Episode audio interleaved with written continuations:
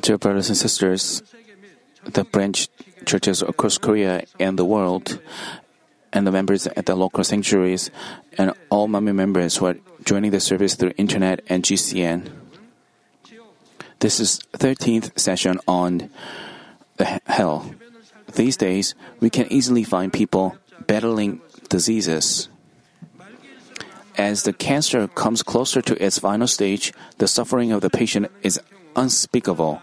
If it's possible, they perform surgery to remove the cancer. They usually remove some parts of the organ that has the cancer.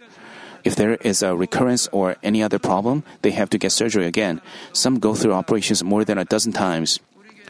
One of our church members has a father who is attending another church.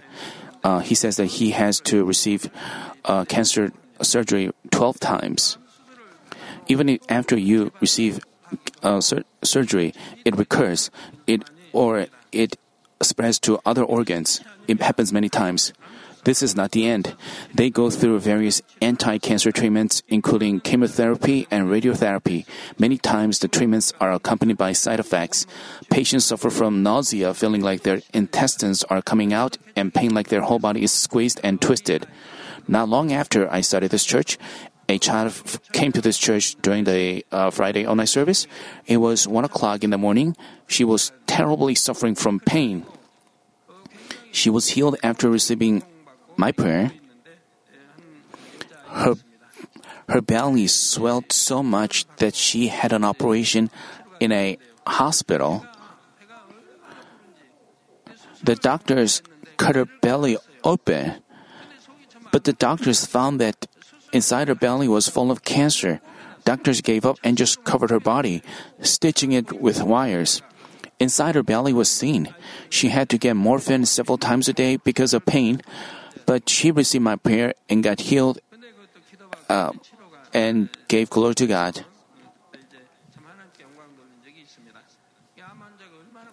Cancer patients suffer tremendously. If you observe them, their hairs are just pulled out, aren't they? They become so thin, their body is like a thin tree branch. The hairs on their heads are pulled out in a messes. These patients can, who cannot be treated any longer by medicine only wait for their death, taking painkillers. Not only cancer, but there are also many terrible diseases in this world.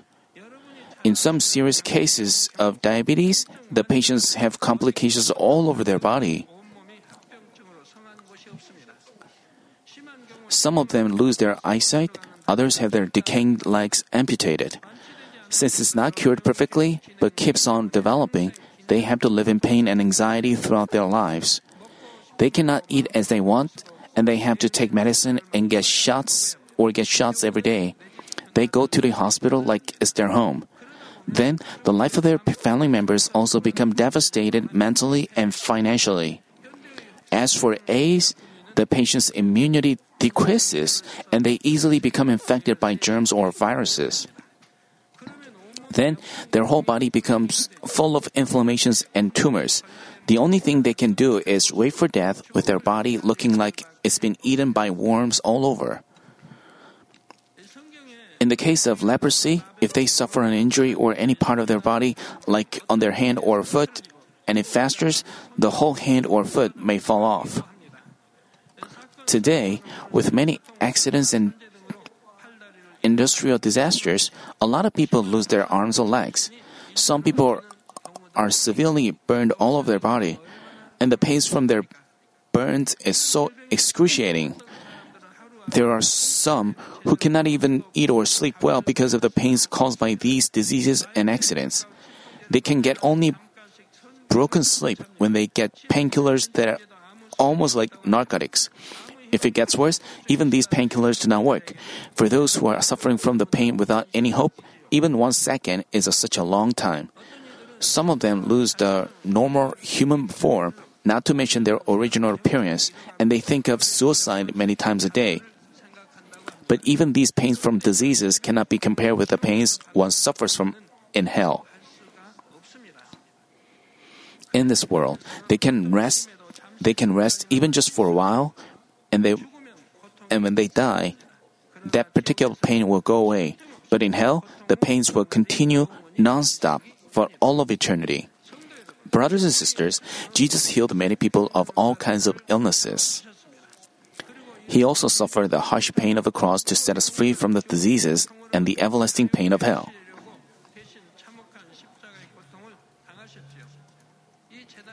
Just how many people around the world have been healed through this church? Not only cancer, but AIDS were healed. And if we only perfectly believe in this Lord, we can live a life that has nothing to do with the pain of diseases or pain of hell.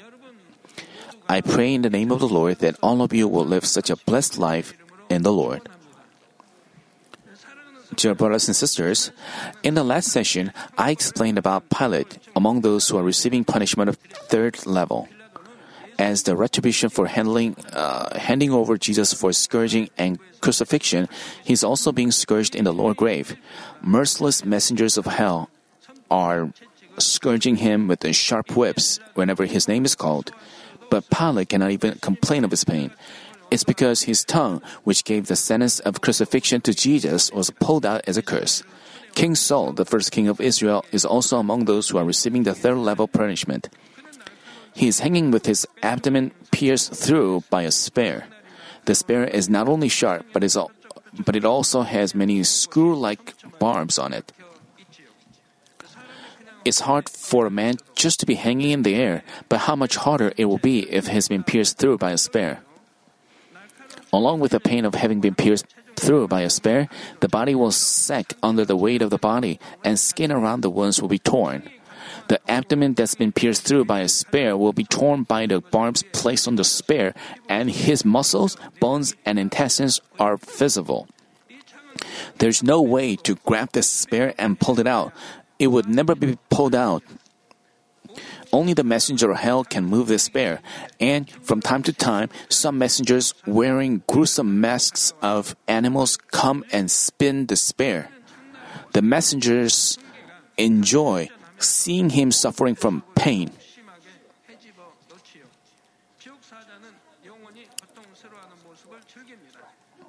So it spins the spear hard, left and right. As it spins the spare, all the organs, like the lungs, stomach, heart, and intestines, are ruptured. Even if the inside of abdomen is torn apart and, and in tatters, it soon recovers. Then the messenger of hell comes and spins the spear again. Brothers and sisters, how did Saul end up in the lower grave? Why does he have to receive such harsh punishments? What comes to mind when you hear the name Saul? Probably you remember him chasing after David to kill him. For me, his arrogance comes to mind first. How arrogant he was before God. David was a man loved by God. Also, he was mentioned, uh, he was anointed as the next king to replace Saul. And the fact that Saul tried to kill this David indicates how arrogant he was. But as we go back in time a little more, we find that Saul was not that arrogant from the beginning. By the time he ascended to the throne, he was a humble person before God. When God nominated Saul as the king of Israel, Samuel said to Saul as follows 1 Samuel chapter 9 verse 20 says, And for whom is all that is desirable in Israel? Is it not for you and for all your father's household? And Samuel humbly responded as we find in the following verse 21. Am I not a Benjamite of the smallest tribes of Israel? That's right, Benjamin is the smallest tribe. And my family, the list of all the families of the tribe of Benjamin? Why then do you speak to me in this way?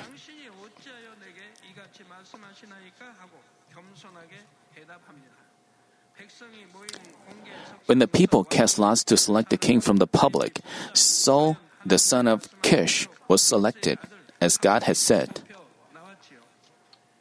But Saul was nowhere to be seen. So, when the people asked God, God said he was hiding himself by the baggage. The baggage was what people in those days were carrying for their travel. Saul was such a shy person. When Saul was chosen as the king, some worthless men said, How can this one deliver us? Even though they despised him, Saul remained silent. He didn't feel hurt or harbor any ill feelings. Thereafter, when Ammonites besieged Jabesh Gilead, Saul fought for his nation. He defeated the Ammonites and saved the people by relying on God and with his love for the people.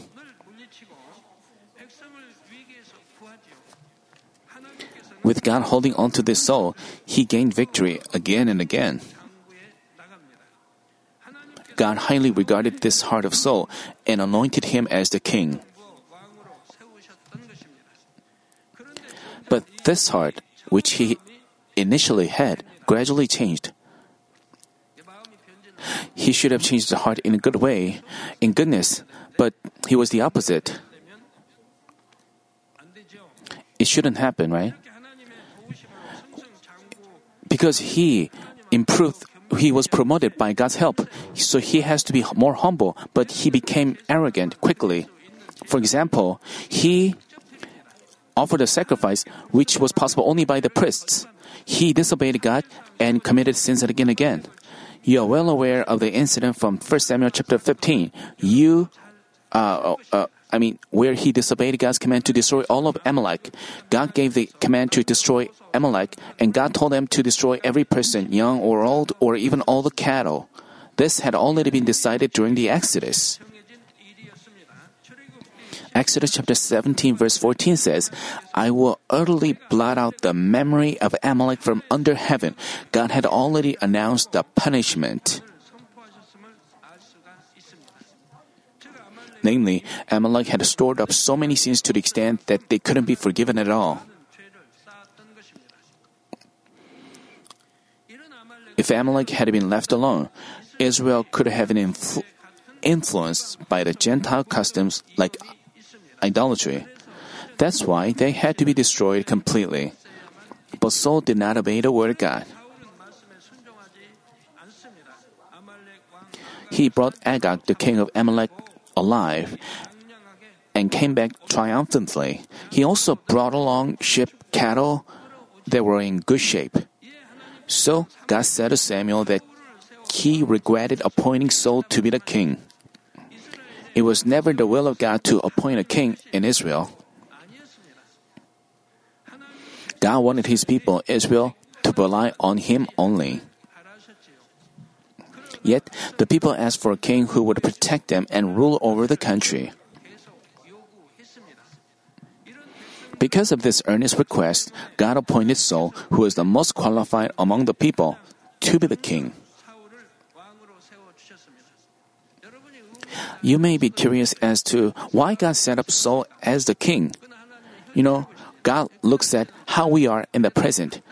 At the time, Saul was the most proper man. Even so, it was not God's will to appoint a king. It was what the people wanted. I've experienced such a case many times.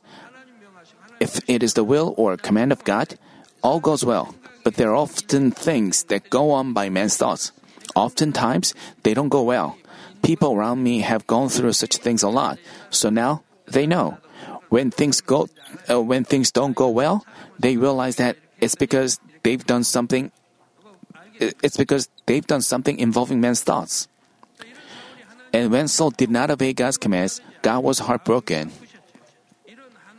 Because Saul understood this heart of God, he was concerned and cried out to God all night. Then Samuel spoke to Saul with a lamentable heart. 1 Samuel chapter 15 verse 17 says, Samuel said, Is it not true? Though you were little in your own eyes, you were made the head of the tribes of Israel, and the Lord anointed you king over Israel. Then he explained in detail what wrong Saul did and what the will of God was.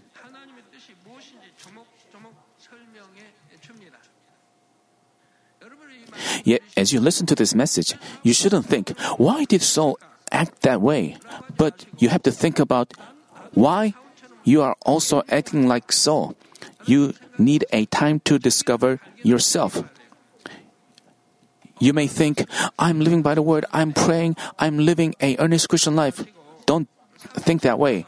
You have to th- examine whether you are acting like Saul. When God tells you to go east, if you go west, it's rejecting God. It is disobeying and ignoring God. And it is trampling on the word of God. When you disobey, you are trampling. Father God has warned you many times from the altar. He tells you to live by the word, live in the light, not to commit works of flesh leading to death. But people, there are people who still do that. They are worse than Saul. 1 Samuel chapter 15 verse 22 and 23 says, Samuel said, Has the Lord as much delight in burnt offerings and sacrifices as in obeying the voice of the Lord? Behold, to obey is better than sacrifice, and to heed than the fat of rams. For rebellion is the sin of divination, and insubordination is as iniquity and idolatry.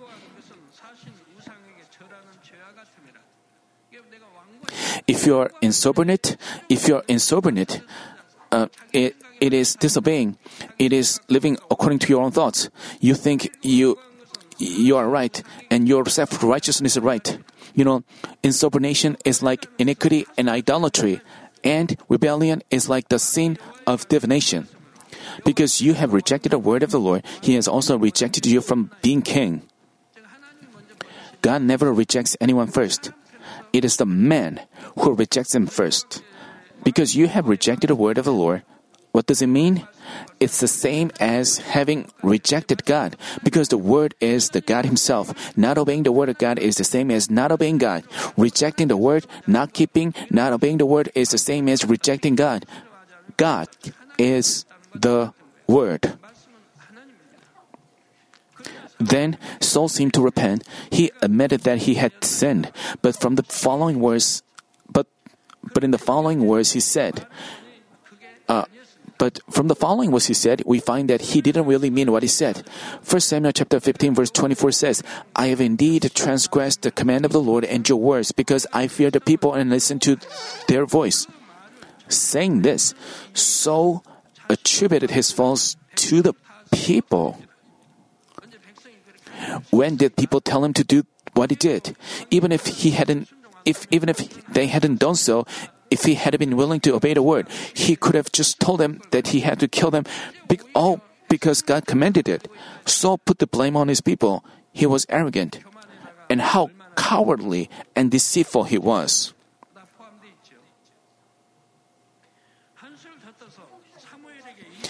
Furthermore, he even made this request to Samuel.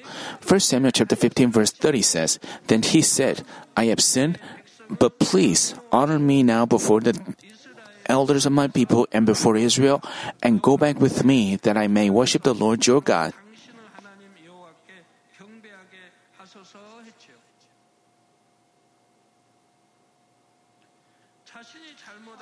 Basically, what he meant was, I admit my sin, but please help me save my face before them as their king. Samuel was heartbroken whenever he saw Samuel, uh, he, whenever he saw Saul acting in such ways. From this incident, Samuel did not see Saul again until his death. As he repeatedly disobeyed the advice of Samuel, Saul ended up being forsaken. Brothers and sisters, if somebody has a fault and if that fault is pointed out, how should the person react? He has to admit his fault immediately. He must not try to hide it with excuses. He has to turn back quickly and bear the fruit in keeping with repentance. Only then can God forgive him and he can go the way of life. Had, had Saul turned back and repented when his sin was pointed out, his fate would have been different. But Saul only gave excuses and blamed others. He had to be humble before God, but being blinded by fame, he only wanted to be honored by the people.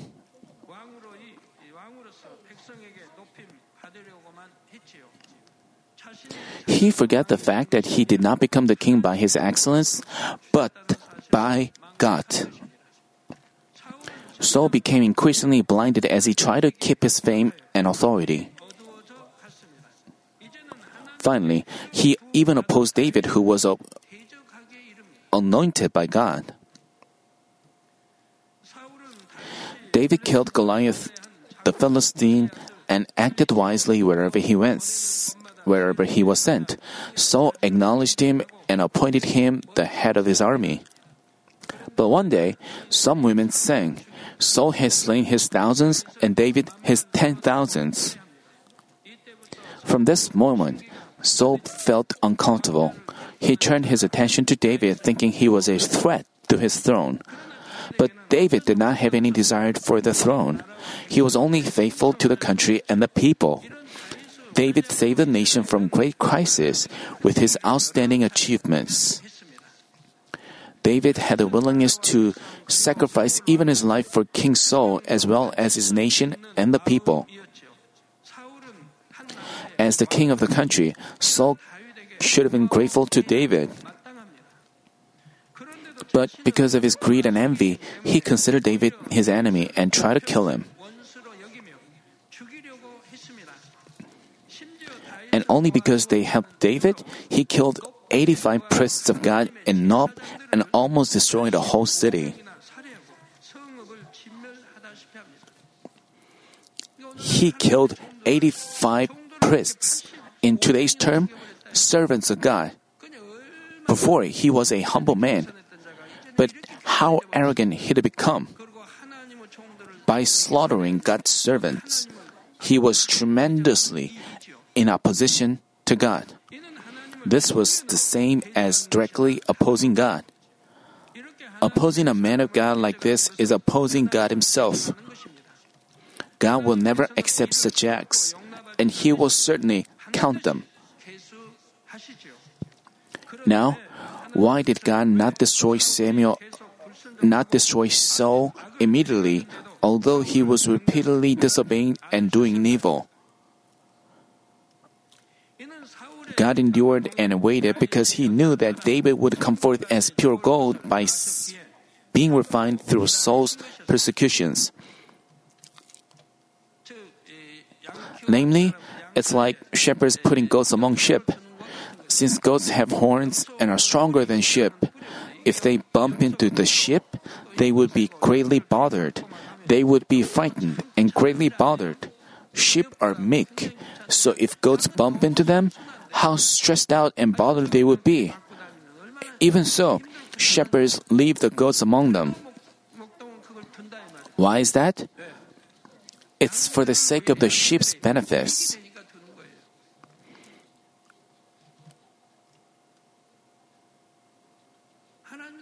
The same went for God.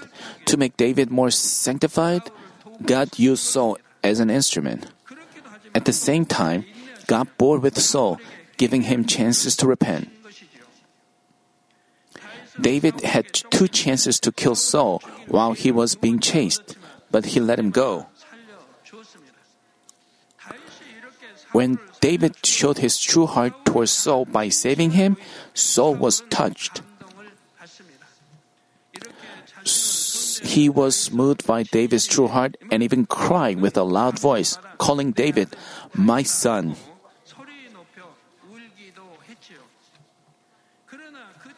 But Saul was different only for that moment. He did not repent from his heart. When you receive grace, when you are healed, when you receive the Holy Spirit, you shed tears with a running nose. Many people do that. But how long does that fullness last? In, in the face of trials and tests, they soon forget about that. They soon forget about the grace and the fullness. So, the fullness of the novice believers doesn't last long. That's why you have to come into the truth, because the fullness of the man of spirit lasts until the day the Lord comes back. Until now, I myself had never forgotten the thrills that I received when I first accepted God. I've never forgotten the grace. I've always kept it. It's got stronger and stronger. But Saul was different only for that moment. He did not repent from his heart. He soon resumed chasing David to kill him. Saul did not understand the heart of God who was patient with him. He just followed his greed without turning from his ways. As things went unfavorably in a battlefield, Saul set up his sword and fell over it. He faced a miserable outcome, committing a suicide. It was to avoid a miserable death at the hands of the Gentiles. As we can see, Saul just cared about keeping his pride and honor rather than following the will of God, even at the moment of his death. Which tells us why he has his abdomen having been pierced through by a spear in the lower grave. Also, out of hatred and jealousy, Saul once hurt his spear to David, who was playing the harp for him. As retributions for such acts, he is, he is suffering from the pain of his abdomen being ripped apart by the sharp spear. As he is groaning, as he is groaning and hanging in the air, he must be thinking about the chances to repent given to him, like, "Why did I disobey? Why did I stand against God?" Of course, there are all meaningless thoughts since he is already in hell, but he cannot stop having a deep sigh of remorse and lamentation. But when the pain gets greater, he stops showing regrets and begins to speak evil words out of complaint and resentment. While he is doing that, he recovers from his wounds, and the messenger of hell approaches him to spin the spear again. As he sees the messenger of hell coming towards him and staring at him, Saul is consumed by terror. He's already he already begins to feel suffocated even by the thought of what he will go through. Even if he please, please leave me alone, please stop it. It's no use. Seeing this soul who is terrified, the messenger of hell looks more satisfied and spins the spear. As he spins the spear again and again, Saul has to suffer from the pain of his body being torn apart.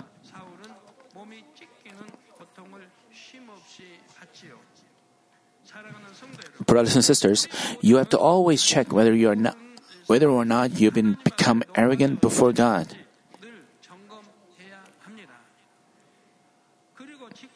The higher your position is, and the more recognized and loved you are, you have to always remember the grace of the first love. We are all sinners. Without Jesus carrying the cross, we would be destined to suffer in hell just like Saul. But God saved us from that misery. He gave us grace, health, financial blessings, and duties so we can be faithful workers of God. How can we say, I did this, this is mine? Therefore, you always have to be humble before God and the brothers of faith. You must not have any desire to be served.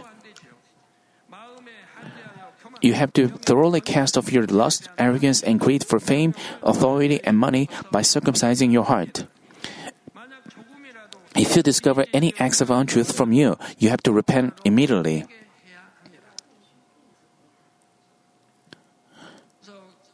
You know, out in the world, even humble person become arrogant once they are promoted or gain some authority. When they are in the lowest position in a company, they are so humble. If their boss is strict, they lower themselves. But what would happen once they become leaders? They change and become so arrogant. But in the truth, in the Lord, let's say you are promoted from deacon to elder. As an elder, uh, as a deacon, you can say to young brothers saying, do this, do that. But once you are promoted to an elder, you have to change yourself. You, you have to change yourself more into a more humble person. You have to change your attitude. As an elder, you have to say like, young man, please, I ask you to do this. You have to say that way. And pastors, when you are seminary students, you can you may speak comfort- comfortably to anyone, but once you are ordained as a pastor, you have to change your attitudes. Once you become a servant of the Lord, once you become a pastor, you should indeed lower and humble yourself. You have to speak to people in honorific forms. You ha- humbly. Once you become a servant of the Lord, you have have to humble yourself and lower yourself more. You shouldn't say like, I've become a pastor, I've become an elder. You shouldn't become haughty like that. That doesn't mean uh, you have to look down. But you shouldn't look haughty. You have to humble yourself. Then you will be loved and respected. If you discover any acts of untruth from you, you have to repent immediately. At first, you might feel afflicted in heart, and there could be a punishment of God's love. But if you keep on committing sins, you don't even have any pangs of conscience later. If you keep on sinning, you don't have a qualms of conscience. Even after you commit sins, you don't know, realize it is a sin.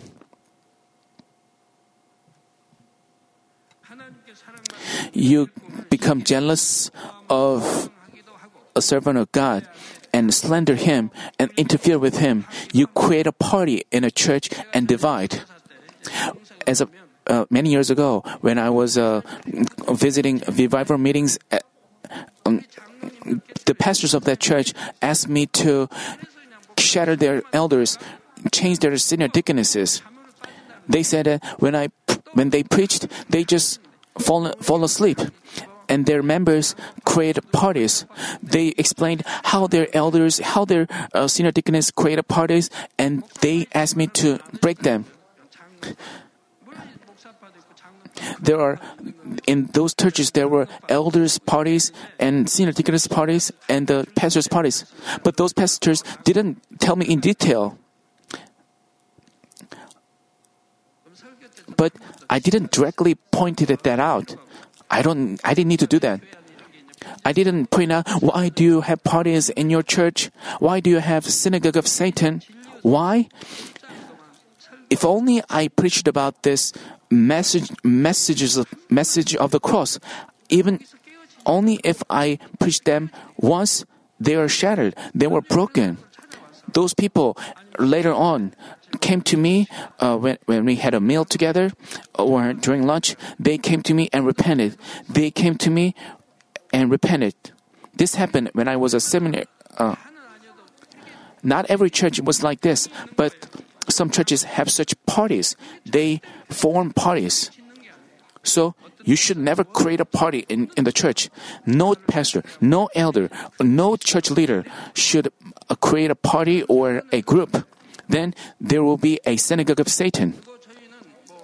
In this church as well, there should be no uh, party of sinner pastor. There should be only a party for God, the Lord, you know, we are daughters and sons and the brides of the Lord.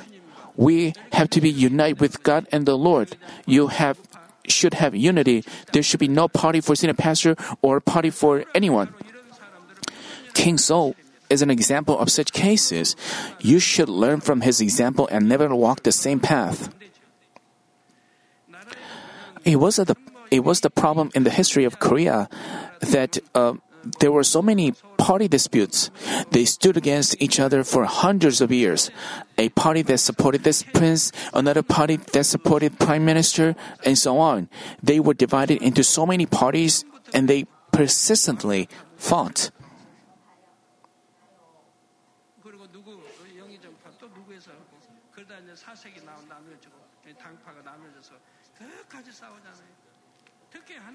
Especially, you have to realize that what a great sin it is to stand against the man of God and never speak or think anything against him. Brothers and sisters, those who are truly acknowledged by God humble themselves more as they are acknowledged and loved more. Also, those who ardently and truly love God have no room for love for the world. I pray in the name of the Lord that you always put yourself in the lowest place until Father God leads you to the highest place, New Jerusalem.